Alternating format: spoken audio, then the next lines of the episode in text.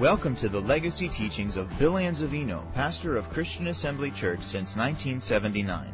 Though these teachings are decades old, we invite you to get out your Bible, take notes, and get ready to receive the uncompromised teaching of God's Word. For more information about Christian Assembly Church, please visit us online at cafamily.net. The title of our message this morning is How Faith Works, number two. Number two. I believe we spoke on number one a couple of weeks ago. Matthew 7. How faith works. We're making these things simple, as simple as possible. How faith works. In the 24th verse of Matthew 7, Jesus, closing his Sermon on the Mount, says, Therefore, the word therefore encompasses everything that he has spoken from Matthew 5, 6, and 7. Therefore, because of all these things, in other words, therefore whosoever, that's anyone, anyone, whosoever heareth these things of mine, heareth these sayings of mine, and doeth them, I will liken him unto a wise man, which built his house upon a rock. Now the key words in that verse 24, heareth, doeth wise. Heareth, doeth wise. Whosoever heareth these sayings of mine, whosoever doeth these sayings of mine, he's a wise man. And the rain descended, and the floods came, and the winds blew and beat upon that house, and it fell not, for it was founded upon a rock. In verse 25, rain, floods, winds, rains, floods, winds. As long as you're living in the earth, you're going to have rains and floods and winds. In other words, the storms of life are coming against your house. But bless God, He said that the one that heard the word, or heard the sayings, and did those sayings, even though the rain and the floods and the winds came, the house fell not because the house was founded upon a rock. The reason why it did not fall is because this house was founded upon a rock. He heard the word, heard the sayings, did the sayings, and blessed God, his house did not fall. Now, in the next verse, everyone that heareth these sayings of mine, and doeth them not. Heareth, doeth not. Heareth, doeth not. Shall be likened unto a foolish man. Heareth, doeth not, fool. Heareth, doeth not, fool. This is Jesus speaking. Heareth, doeth not, is a fool foolish man, which built his house upon the sand. And the rain descended, and the floods came, and the winds blew. Rain, floods, winds. The rains, floods, winds. And beat upon that house, and it fell, and great was the fall of it. Great was the fall of it. So really, Jesus here is showing us two types of believers. Two types of believers. Don't think he's talking about non-believers because non-believers don't even want to hear the word. He's talking about those that hear the word. He's talking about those that hear these sayings of mine and doeth them, and hear these sayings of mine and doeth them not. He shows us two types of believers. Those that hear the word and do the word, and those that hear the word and do not the word.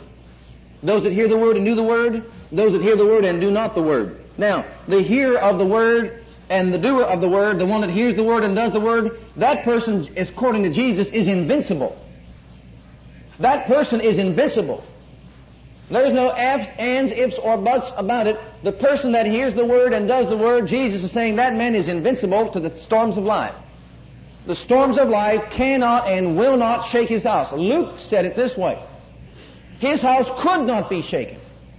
Could not be shaken because he was a hearer of the word, a doer of the word, a wise man that built his house upon a solid foundation, which was the rock, and that here and of the word, who was the wise man, could not have his house shaken. It could not be shaken. No matter how tragic the circumstances or the storms of life may seem, that man's house could not fall. It's impossible for it to fall.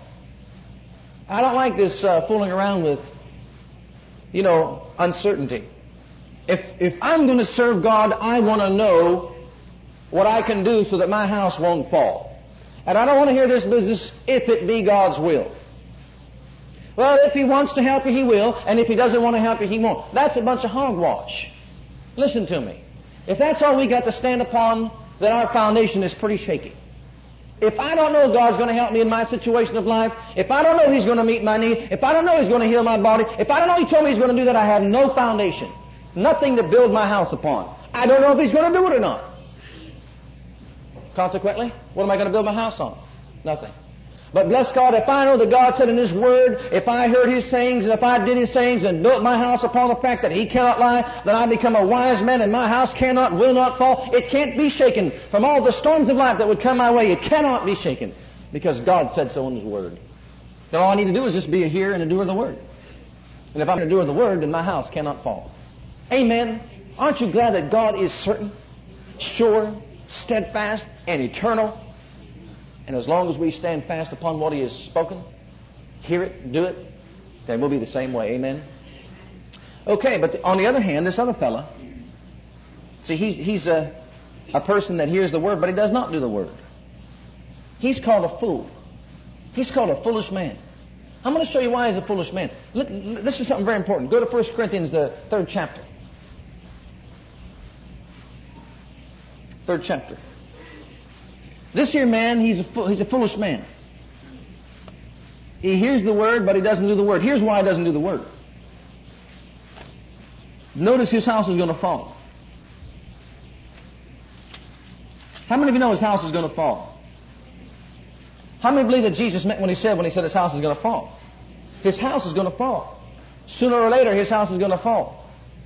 It doesn't matter what it looks like. Sooner or later, his house is going to fall. He's a foolish man. He did not build his house upon the sure foundation. He built his house upon the sand. Look at what it says here in verse uh, 18. Third chapter, verse 18. Let no man deceive himself. Let no man become self-deluded. If any man among you seem to be wise in this world, let him become as a fool now Jesus said, those that hear my sayings and don't do my sayings, he is a fool. Well, he's saying the same thing here. The man who's wise in this world, he's wise according to this world system, he's wise according to man's wisdom. This man, he's Jesus, or the word saying here, he is a fool. He's a fool to the things of God, but he's wise to the things of the world, or the senses. This man is a, is a fool. But Jesus is saying, let that man become a fool to the world's wisdom. Let that man become a fool to those that are wise in man's wisdom. And if that man becomes a fool, then that man in the latter part of that verse says that he may be wise. That he may be wise. Now the foolishness that he's talking about is the foolishness of the cross. The cross. The cross to the wise is foolishness. The wise of this world. But to those that believe in the cross, they are a fool to those of this world system. He's saying you've got two ways to go. You can go the world's way, the natural way, man's wisdom's way, or you can take Calvary's way. Now, it stands to reason that if man in his wisdom can provide for himself a good life in the earth, if that man is wise in the things according to man's wisdom, according to the world system. Now you have to agree with me, there are those that are very wise when it comes to cheating other people out of that which is rightfully theirs and becoming wealthy and rich in this world's system. He's very wise when it comes how to get uh, uh, evade his income tax. He's very wise when it comes to, you know, getting rich off of somebody else's work. I know of a fellow and if I named him, I wouldn't want, to, wouldn't want to name him. But I know a fellow that I worked for personally that got wealthy because he did not pay the little people that came in to do the work for him.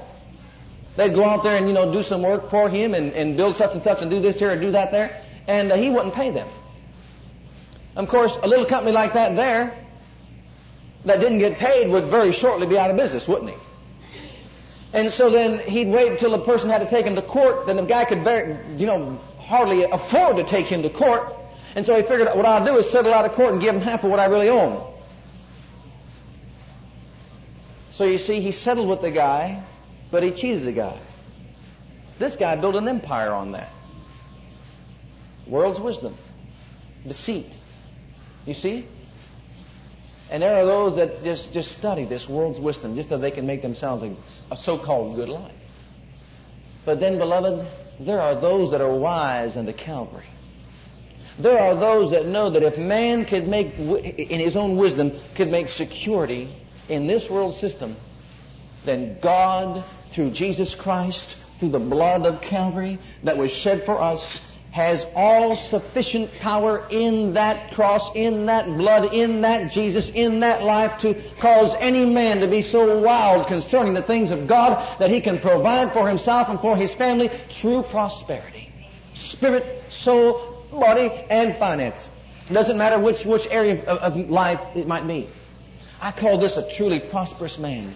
Bless God when you need to be healed in your body and you, you don't have the money to go to someone and spend thousands of dollars. You look up to heaven's throne. You walk into the throne of grace. You stand before the omnipotent Father God of all mercy. You come to the throne of love gates and you say, Father God, in Jesus' mighty name, heal my body. And the Father sends forth His glory and life into your body and creates a new part of that body, whatever the case might be, drives out that sickness and that disease, and without paying one penny, you walk off completely healed and whole. That's prosperity.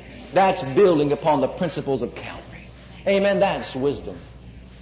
You say, I don't have any money to spend and to buy food, and, you know, and food prices have gone up so high, and there are those that are wise in this world system. They have them on TV, these talk shows. They say, look at this woman, she bought all this big bag, this big thing of groceries, and all these groceries she got piled on top here, she only paid $7.65 for it. Well, how did you do that? Well, you see, I, I did all this, and I did all that, and I had pretty wise, huh?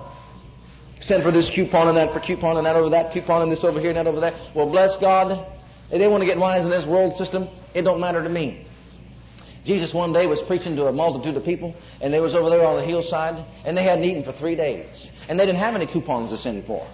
There wasn't anybody they could write in the mail and get by mail to get some coupons. And so Jesus had all the wisdom of God in him he said, just give me one loaf of bread and doesn't matter what you got, anything you got. And he, he just blessed it and break it and said, Father, I give thee thanks. Bless God in Jesus' mighty name. And the bread just multiplied and multiplied and multiplied and multiplied and multiplied and multiplied and multiplied. And I believe, God, that if it ever came to that in this system that we live in, every Christian could walk down the street with their loaf of bread and someone say, I don't have anything to eat. And you just go, bless God, here you go. And you just multiply. Bless God, here you go. Multiply. Bless God, here you go. Just multiply. Bless. That's the world. That's, that's not the world's wisdom. That's God's wisdom. And the world thinks it's foolish. But bless God, we know to feed everybody in the world.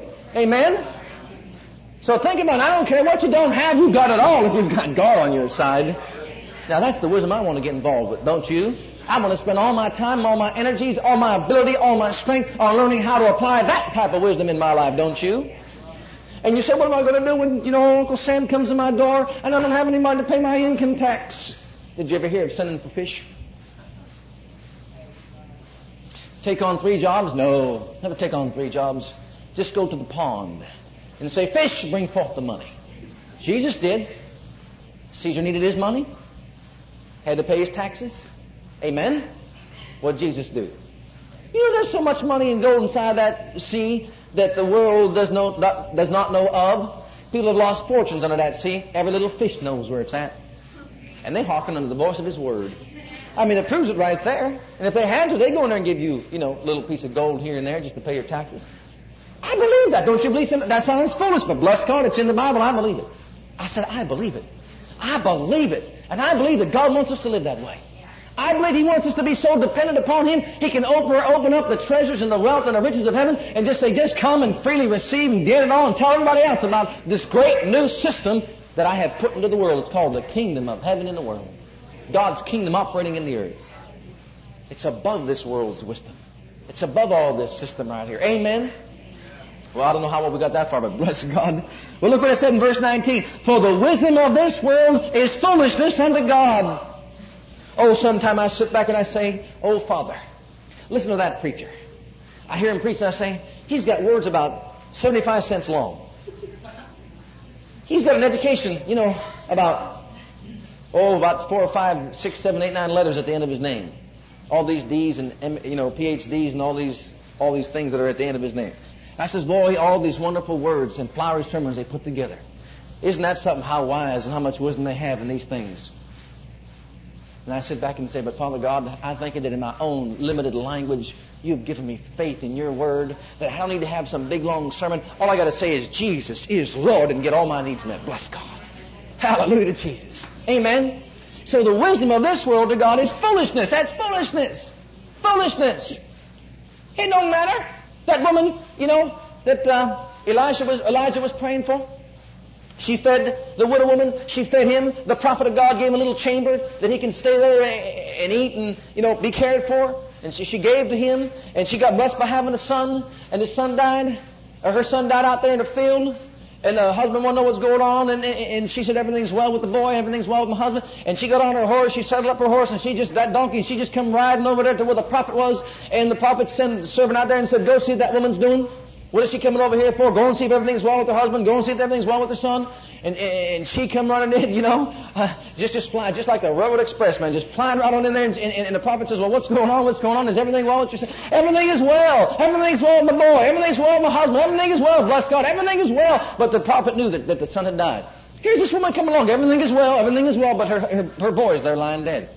Now, anybody said what a fool she is? What a foolish woman she is. What a foolish woman she is saying everything is well when her, she just lost her only son. But bless God, she knew where help was. Someone talks about the faith message today. That woman was speaking faith, wasn't she?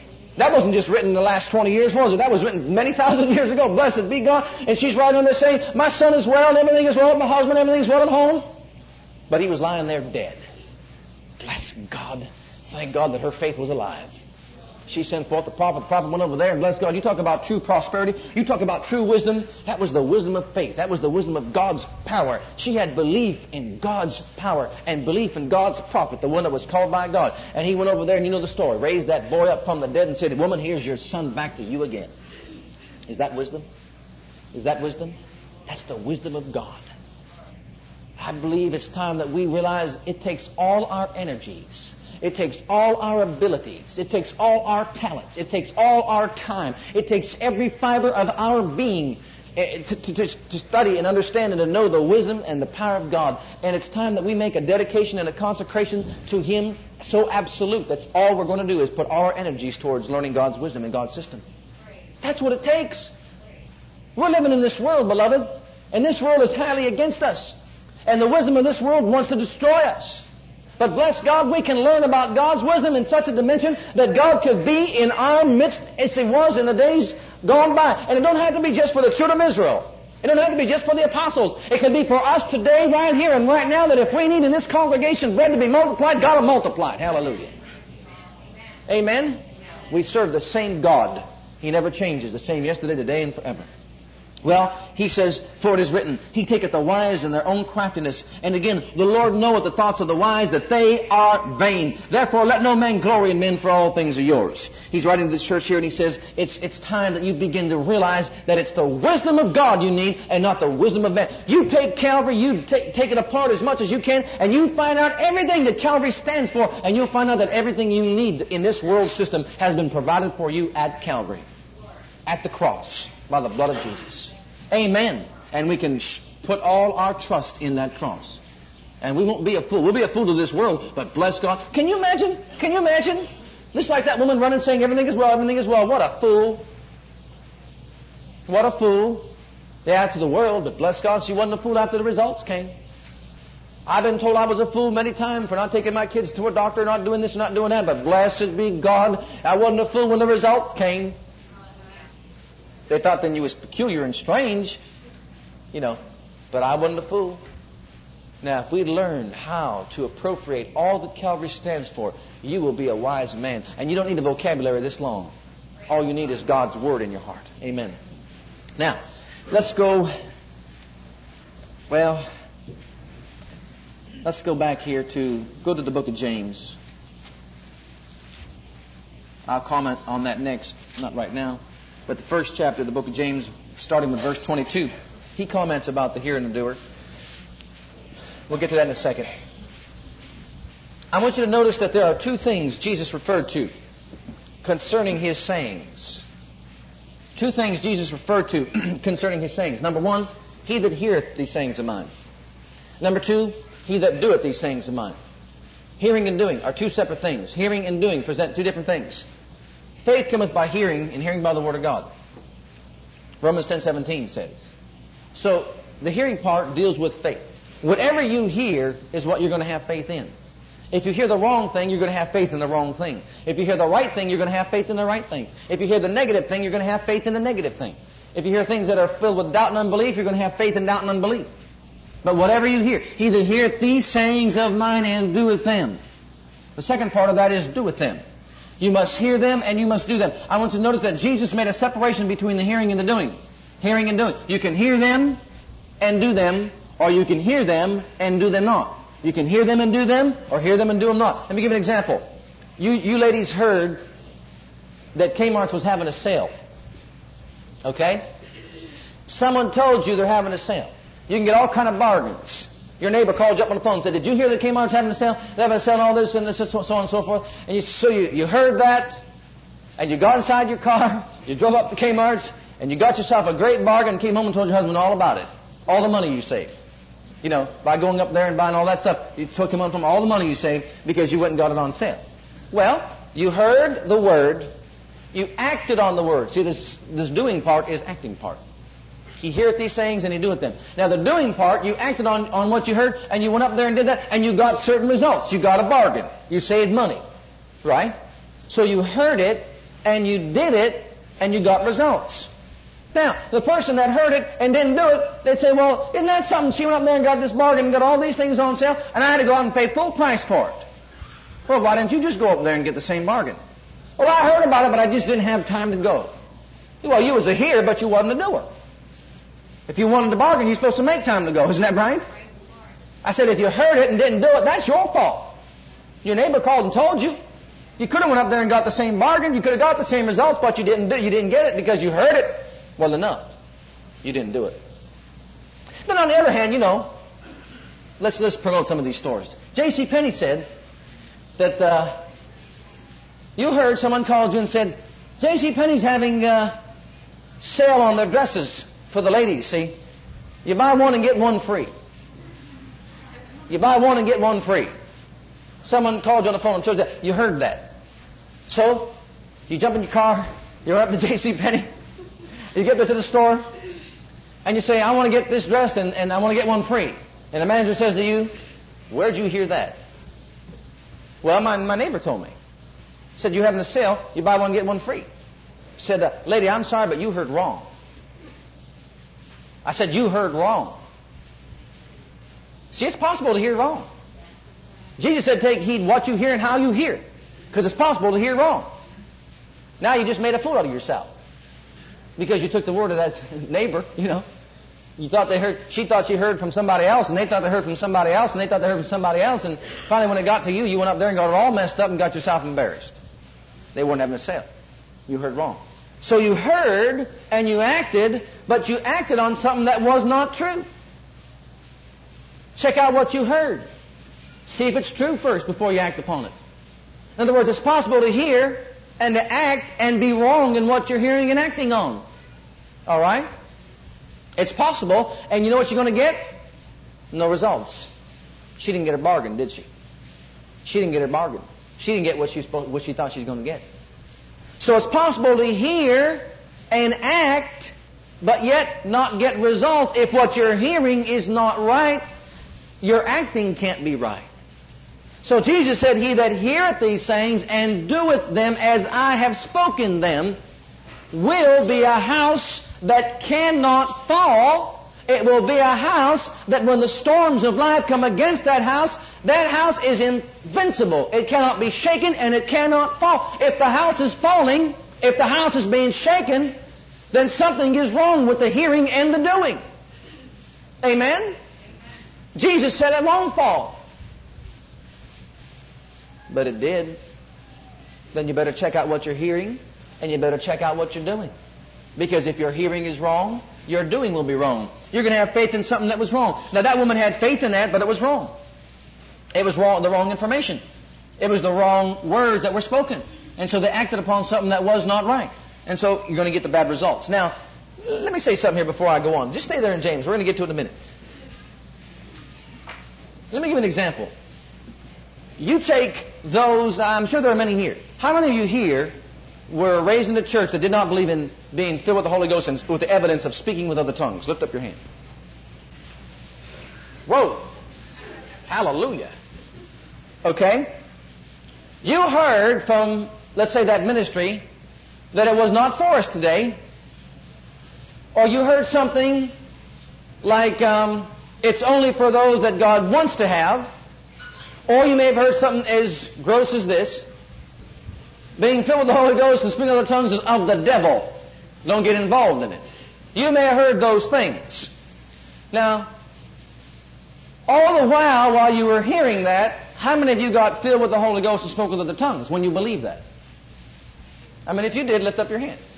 While you were hearing that and while you believed that. In other words, from that hearing, you heard that, that it's not for us today, and you heard that it was of the devil, and you heard that uh, it's only for those that God choose, chooses to give it to. And from that hearing, you got filled with the Holy Ghost. Lift up your hand if you did. All right, now. You may have been sitting under that teaching. I'm not talking about sitting under that teaching. I'm talking about what you heard. How many of you got filled with the Holy Ghost when you heard that the Holy Ghost is for us today and that the Holy Ghost is for anybody that will come. He's a free gift, and tongues have not been done away with. Tongues are for everyone that will come and receive the gift. How many of you, when you heard that, then acted on that which you heard and got filled the Holy Ghost and spoke with other tongues? Now lift your hand when you heard that.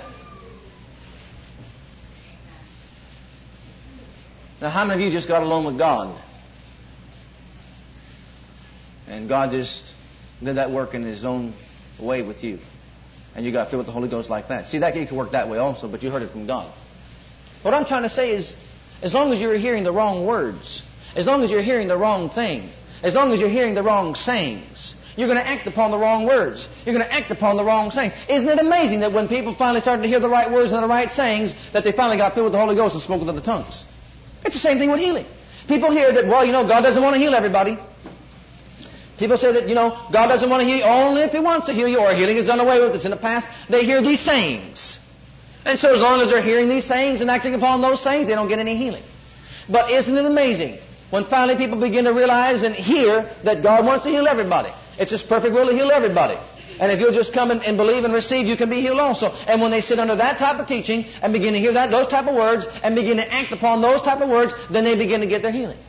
Isn't it amazing what, what hearing the right thing does? Isn't it, isn't something that, that all these people's lives are being changed around just because they heard some different words? They heard some different sayings. You see why it is so awesome when we stand before God and have to give account of the words we have spoken to people? Boy, that word you said that caused that little baby not to get filled with the Holy Ghost, you're going to be held accountable for. And that word you said that stopped that dear sister from getting her healing, you're going to be held accountable for. Isn't that right? So hearing and doing.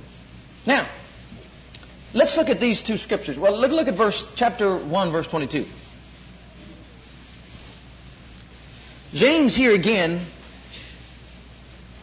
is talking about the same thing that Jesus talked about hearing and doing.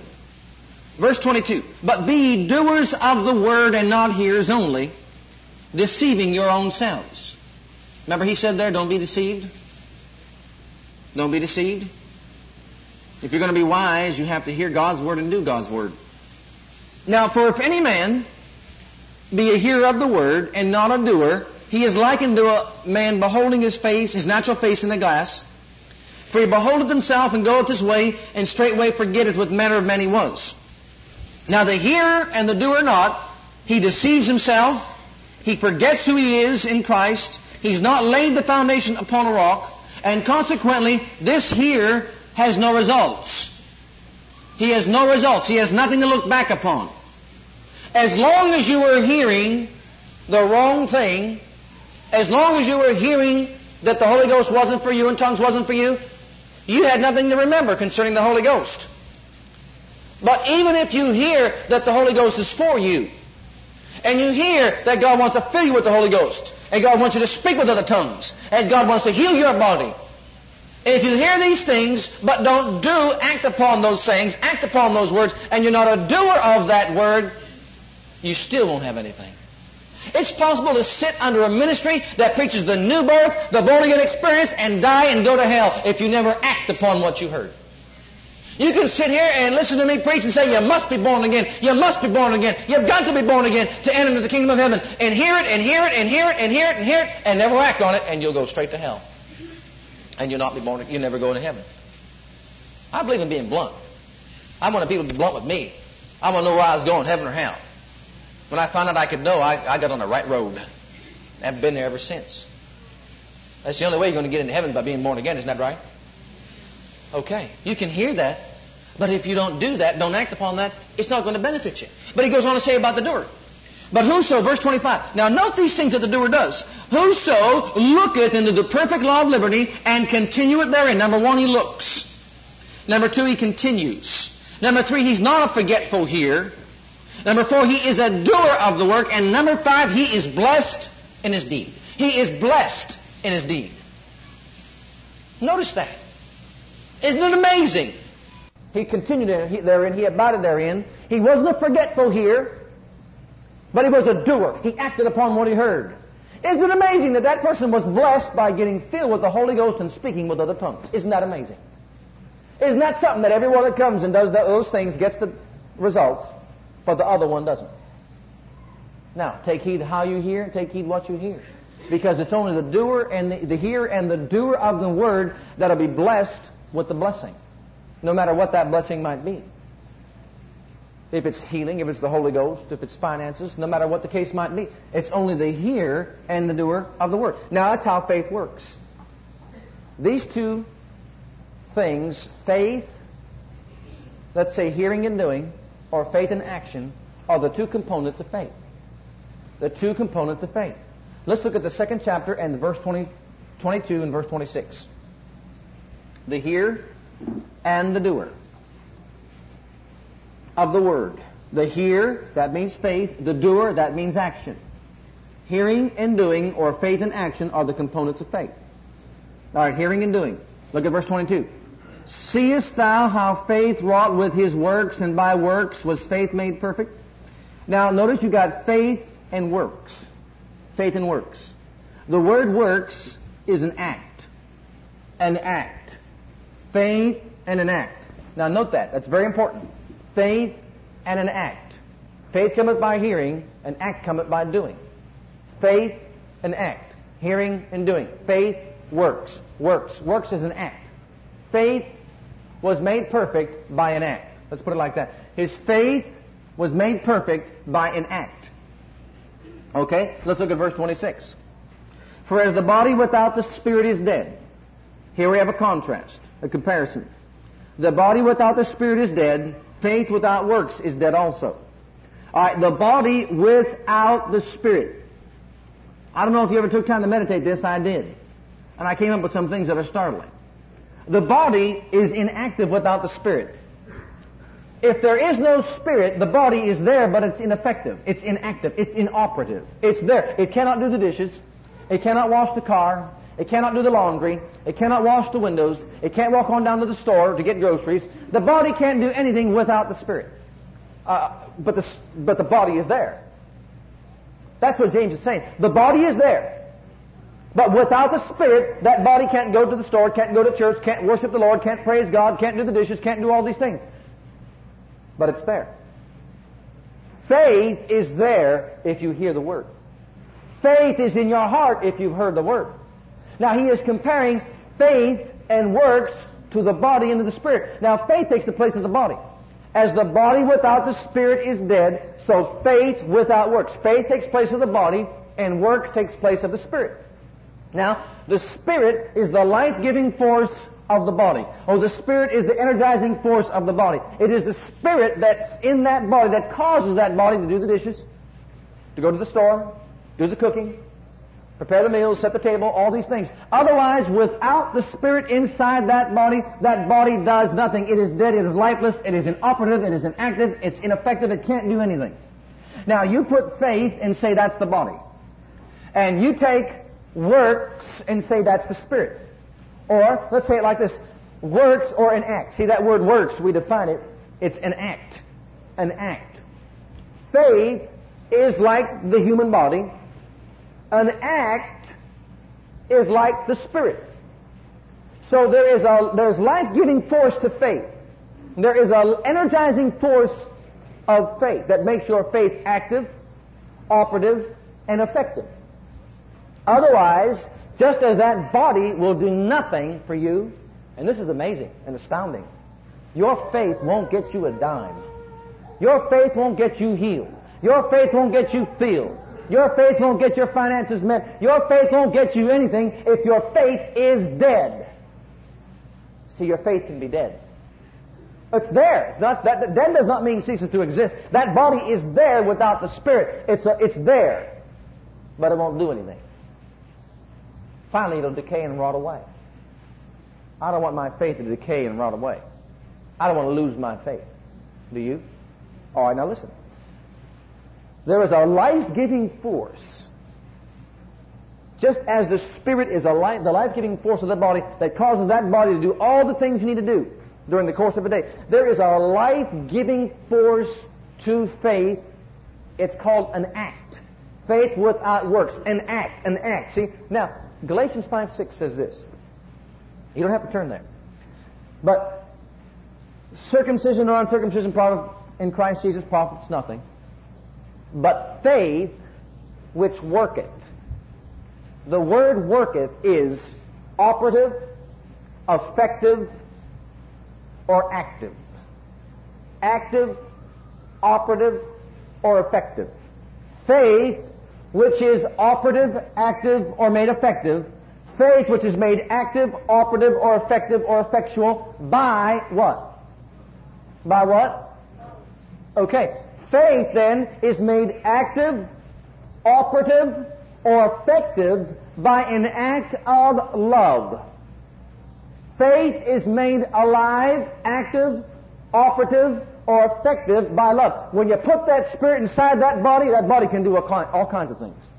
Right? Okay. When you put an act of love inside that faith, that faith becomes active, operative, and effective to do whatever you need to have done in your life. But that act has to be an act of love. That's why we need to meditate continuously on God's love for us, our love for our brothers and sisters, and for one another, and to the lost, and meditate that love, and meditate that love, and meditate that love, and so fill our hearts with God's love in such a great dimension that that love inside of us is just pouring all out of us, just pouring all over us and all out of us, so that when we act, we act by faith in love. That's when your faith becomes operative, effective, and active to get the job done in your life. Now, if this is true, and it has to be true, it has to be true. It's the Word. Then there's some things we need to consider. Faith without action will not work. Faith, the body, without action, the spirit, will not work. The body will be there, your faith will be there, it won't do anything for you. Okay? Now, faith with action, let's put it this way the faith is there. It's possible to have action without faith, and that won't work. Faith without action won't work, and action without faith won't work. Let me say it like this to explain that. You heard that rumor about J.C. Penney having that sale. So you buy one, you get one free. Well, there was action. You went up to the store, and when you got there, it didn't work. You didn't get what you wanted. Why not? Well, you acted, but you acted foolishly. You acted upon a word that was no good. So you had action, but you did not have faith. Now, I'm going to say something that you need to know. I witnessed to a person concerning the infilling of the Holy Ghost and speaking with other tongues. He had action, but he didn't have faith. He said, I prayed, and I asked God to fill me with the Holy Ghost. And if he would have done it like you say he would, then I would have spoken tongues. I says, well, tell me how you prayed. He says, I prayed just like I prayed. I said, well, tell me how you prayed. See, there was action, but there was no faith. And I knew that. I want to know why, why there was, he didn't receive. Why didn't that man receive? There was action, but there was no faith. He said like this, Father, I pray that you fill me with the Holy Ghost, just like you said in the Word that you fill me with the Holy Ghost. But that tongues business, I don't want to hear about it.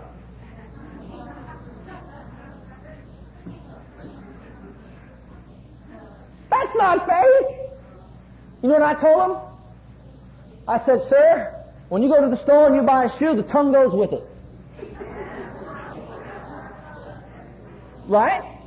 I said, when you get filled with the Holy Ghost, the tongue goes with it. You can't say, God filled me with the Holy Ghost, but I don't want the tongue. The tongue goes with it. You, you take this whole shoe or nothing. And You, you ever go to a shoe store and cut the tongue out? They're not going to give you that shoe like that. That puts you in jail for doing stuff like that. Why go to God? There's only one part of it. They well, I want to be filled with the Holy Ghost, but I don't want the tongue. Now he had action. He was sincere. But all that he heard about the Holy Ghost caused him not to have faith in it. So he had action, but he had no faith. Now, people do that when it comes to healing. They hear, did you know that brother so-and-so went down there and got healed? Oh, yeah. Well, why don't you go on down there? Oh, I think I will. And so they go on down there. Now, they come without faith. They only come because they heard something. Well, what did they hear? Well, they heard God's healing. That's true. God is healing people. That's the right thing to hear. They heard the right thing. But it takes faith and action. A lot of people will come to an altar to be prayed for, but they come without faith. They have an act, but they don't have faith. So it's possible to hear these things and do them. It's also possible to hear them and do them not. Hearing brings faith. They both heard, they both had faith. The faith is there. But the faith was dead because the act either was wrong or they heard wrong or whatever they heard was not enough to produce the active faith. There was not love in it. He didn't know God would heal him. Because really what they heard produced a faith in that, well, God would heal if, or He might heal me if He wants to. So it's possible to have faith without action, and it's possible to have action without faith. Now, you ready to get them together? You get faith, and you get corresponding action, and you got yourself results. You get faith, and you get corresponding action, and you've got results. Everyone I ever preached the new birth to, that heard the word and that produced faith in their heart, and then acted on that word, got born again. They got born again. They got results. And those that heard the word and their hearts got into faith for healing. And then they acted upon what was in their heart, not on the word of somebody else, they got their healing. I've seen it numerous times. But you know when you talk to them whether the faith is their own faith or faith is somebody else's. And their act. Sometimes they'll have an act like they'll just go and do something because somebody told them to do it. You know, even in counseling, this is, this is very difficult. Because when you counsel, sometimes you give, you give testimonies of, of how certain things happen.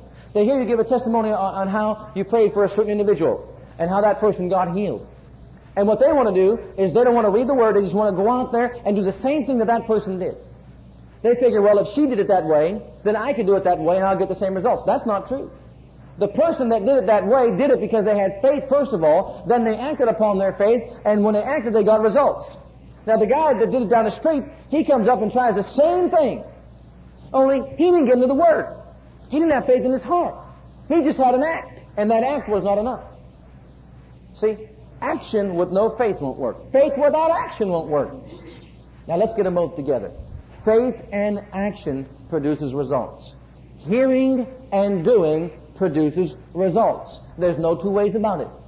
If you'll check out the hearing part and check out the doing part, and if you'll get them to come together, then you're going to have faith that's operative and active, and you're going to have faith that gets results.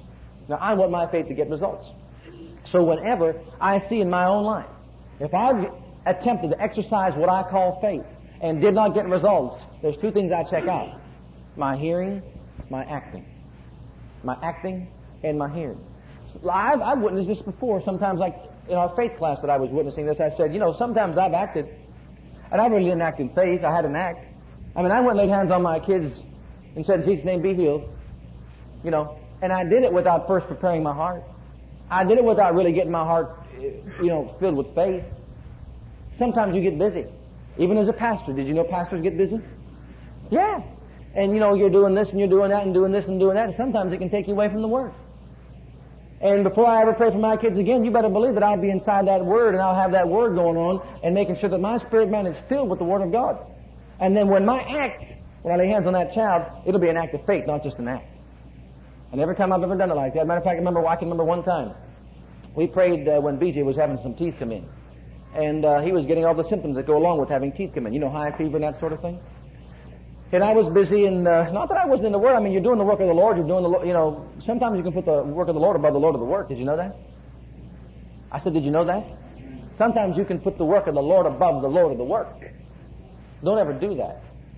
Don't ever get off there and thinking I'm doing all these wonderful things for Jesus, but I'm leaving Jesus behind. Or I'm doing all these things for the Father's kingdom, but I've left the Father behind. Don't do that.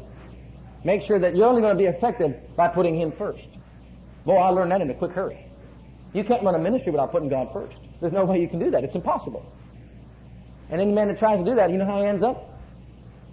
Ulcers, heart attacks, nervous condition, because he's doing all the work. Put the Lord, he, he put the Lord of the work behind, and put the work of the Lord above it, thinking that that's his calling to do that. So there, there he is. I laid hands on him. Wasn't getting any better. I mean, a day went by you know, and begin to think a little bit. Then the next day come, and I said, now wait a minute. Faith works. I know faith works. And that fever doesn't belong on my child. And those teeth shouldn't be so bad coming in for him because I got faith in the power of God. And so we repented. Yeah, we repented. You know, pastors repent. Didn't you know that? We repented. Said, Father God, you don't fail. If there's any failure, it's on our part, not on your part. It's time to humble ourselves before God. Oh, beloved, humble yourself before the almighty hand of God. Faith works. If anybody fails, it's not God, it's us. People don't like to hear that. I'd rather hear it. You know why? Because when I hear that, it gets me in the right direction. And so I, I always go by that rule. I said, Father, you can't fail. It's got to be me. So we said, look, it, this is it. This is it. Put the foot down. Said, that's it. Devil, we're not fooling around with you any longer. That fever don't belong on my baby. And those teeth don't have to be giving them all that problem and all that trouble opened up our Bible, got into the Word, and said, Now, Father, we repent because we didn't, we prayed in doubt and unbelief. We had to. Our act of faith, our act was not really faith in action. It was just doubt and unbelief, just doing it just out of formality. You know, you can do that out of formality. You know, you get so used to laying your hands upon your kids that sometimes you do it without faith. And that's an act, but it's a wrong act. See, you can have action without faith. And so we got ourselves, I got so mad at that devil because you don't want to see your kids like that. I said, we got together and bound our feet together, got our hands together and laid our hands upon that child and we commanded that devil to leave him, loose him. We commanded that fever to leave him. We commanded those teeth to come in right, right then. That fever left like that. It left like that and he never had another problem with another tooth coming in his mouth. I mean to tell you. There's nothing more, there's nothing greater than watching God work like that on your kids. You know that? When you know that it works, you'll be in faith, it'll work for you all the time. There's nothing greater than watching God do that because he shows his love for your children, for your kids. But there, see, it's possible to have a, an act without faith, and it's possible to have faith without an act. But you got to have them both together in order for it to work. And if you'll just give God the benefit of the doubt, if you'll just, you know, give Him as much respect as you give any earthly doctor, people will go to a doctor for a year. I know of one that went 12 and didn't get any better, but rather grew worse. Mark 5. Sought many physicians and many things. This woman with the issue of blood didn't get any better and rather got worse. She saw him for 12 years. Faithful woman, wasn't she? Well, if your doctor told you to do this and do that, you do it. You're a faithful person. You do exactly what they tell you to do. They give a prescription. You act upon what they say. But if God didn't heal you the first time He came to the altar, that's it. You have no more faith. You walk away. No. You've got to be faithful to God. You've got to realize that if it didn't happen, it's not God's fault. You've got to realize that we got to get ourselves into a place and a position where we can receive our healing from God. And when you finally admit that and humble yourself before God, He'll, he'll tell you how to correct that thing that's in your spirit. I shared with you that I, I, I did this for six months with an individual. It took six months to get that spirit corrected to get that desire that they had met. But after the six months, the miracle came. Bless God. You see, it works. Why can't we be faithful to God and give Him the time to correct in our spirit the thing that's lacking on our part in stopping that divine flow to, from coming into meeting our needs? Well, we can if we believe and understand and know that God's Word always works, and if there's any failure, it's on our part. Now, because we live by that general rule, we've had great success along these lines. Now, I said that faith without works will not produce results. I said works without faith will not produce results. I said faith with cor- proper corresponding actions will produce results. Those actions are actions of love, acting upon God's word. It's an act of love. Okay, now listen to me. This is something very important. It's also possible that you can start out in faith, but then your faith can fail.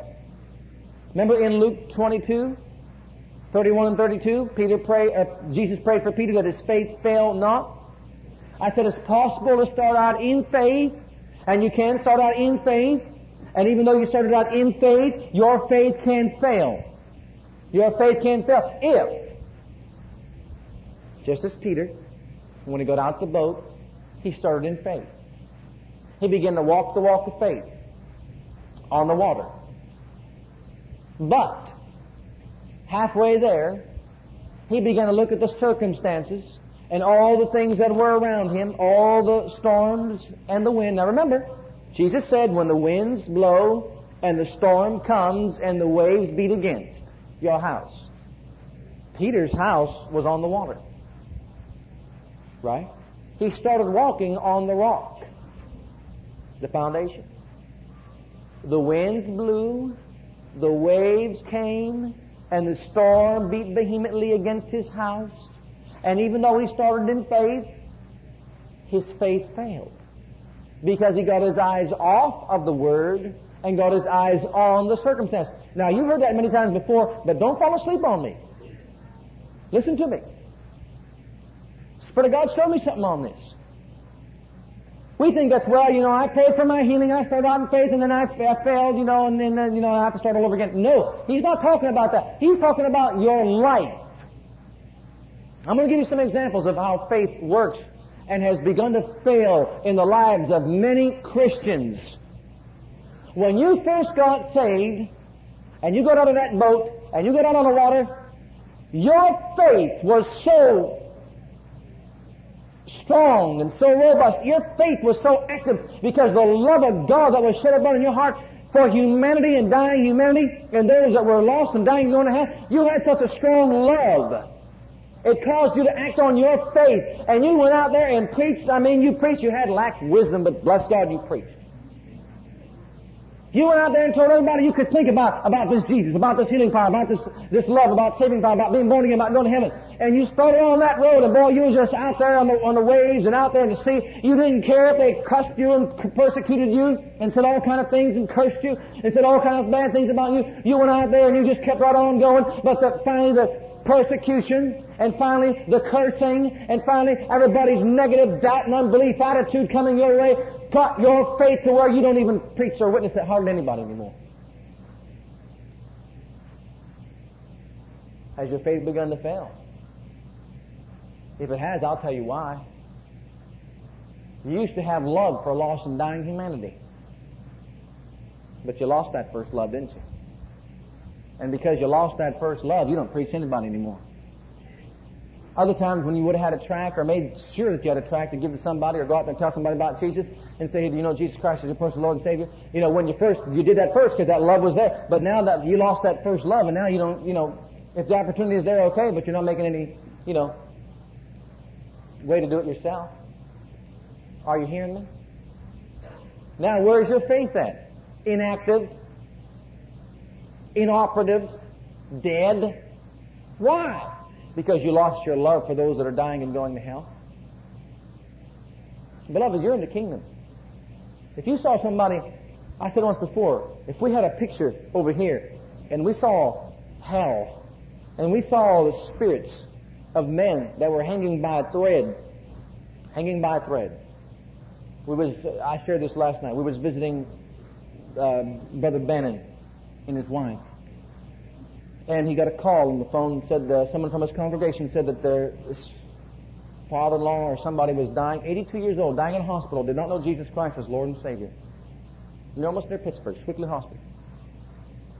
And uh, he says, okay, well, I'll, I'll go up there. I'll go up there and talk to him. They said he's, now this is like about 5 o'clock, 6 o'clock in the evening, somewhere around there. And um, they said he's only got till midnight, midnight to live. Doesn't know Jesus is the Savior. He's only got till midnight. If he makes it to midnight, that's all he's got. That's it. Are you hearing me? I'm saying that if that thread is cut, that man's in hell. Let's face facts. That man's in hell for eternity. Separate, separate from the Lord forever. Flames and torments of fire, damnation forever. Well, going up and talking to that man was more important than any fellowship we could have. That man's salvation was more important than anything we can do on this earth. And bless God, he went up there, and the man was able to talk to him, and he got saved. He got saved. That was an act. An act. Because he had faith that Jesus would save that man's soul before he died. Oh, the great love and mercy of God. A man could live 82 years and curse God for 82 years, but on his deathbed, God will save him. Oh. I remember when my grandfather died. Everybody said, you know, I had faith in this. I, I mean, to tell you, I was a young Christian. I had faith in this. I, I, I, talked to people in the family. I said, did you ever witness to Grandpa? And they said, well, he don't speak English good. He can't understand us. He don't know what we're talking about. I said, oh. I talked to, you know, I even talked to my grandmother. And I said, well, did you ever try to speak to him? Well, you know, he don't, he don't know what we're talking about. He don't understand English. He don't understand English. You know what you're saying? You know, how you, how you going to get across to him? You don't even know what you're talking about. What are you going to eat? And you're going to tell him about Jesus.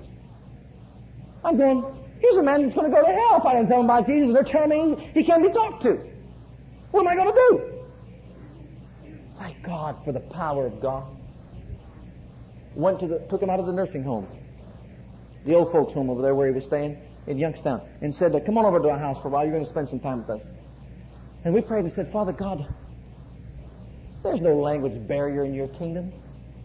You open up the understanding of this man's eyes and mouth and ears so that when we speak Jesus, if he don't understand another word I say, but when we speak Jesus and his love, that he understands and knows and accepts him as a Savior. As long as I was hearing he couldn't understand it, I, we didn't do anything about it. But I said, well, what, this is ridiculous. Why don't I just go and ask God to open up his eyes and ears? And we did, brought him to our house. I'll never forget it. I'll never forget it. We sat down there in our family room in the basement.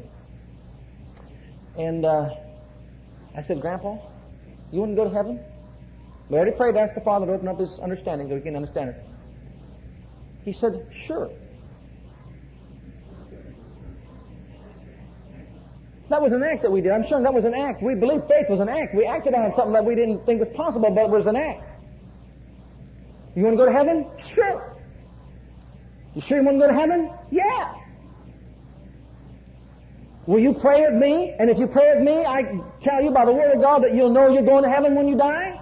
Yeah. There's no lack of communication there. Amen? It's something when you speak God's Word, how ears are open.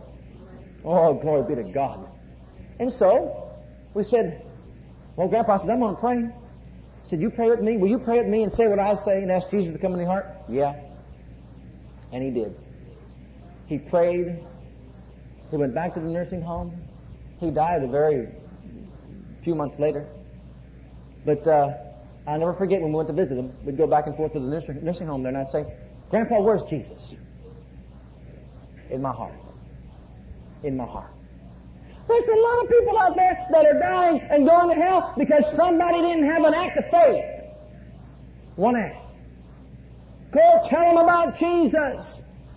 Why are we telling them about Jesus? Because you lost the first love. And faith has to have an act of love in order to save souls. And God, by His Spirit and power, will remove any barrier that could stand between that man and salvation. I don't care if they don't understand one word. He'll, make you speak in that person's language in another tongue. There's another incident that that happened.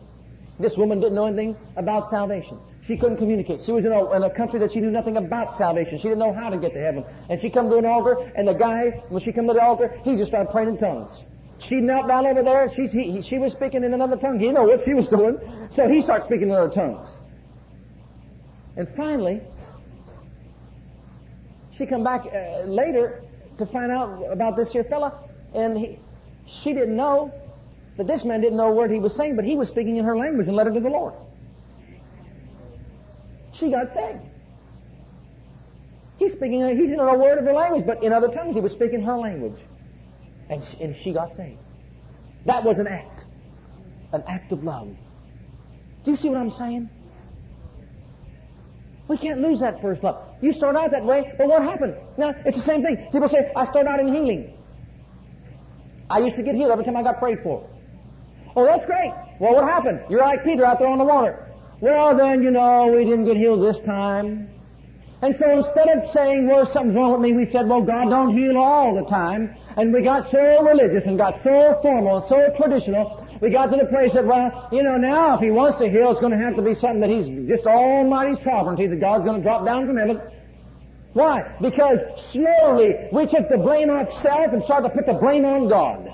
Slowly, slowly we begin to blame God instead of ourselves. Instead of taking the time to find out where in the world I'm missing it. If I started out in faith, Peter started out in faith, he should have never sunk. It was not God's fault he sunk. I said it was his fault he sunk. He saw the circumstances around him and they became bigger than God.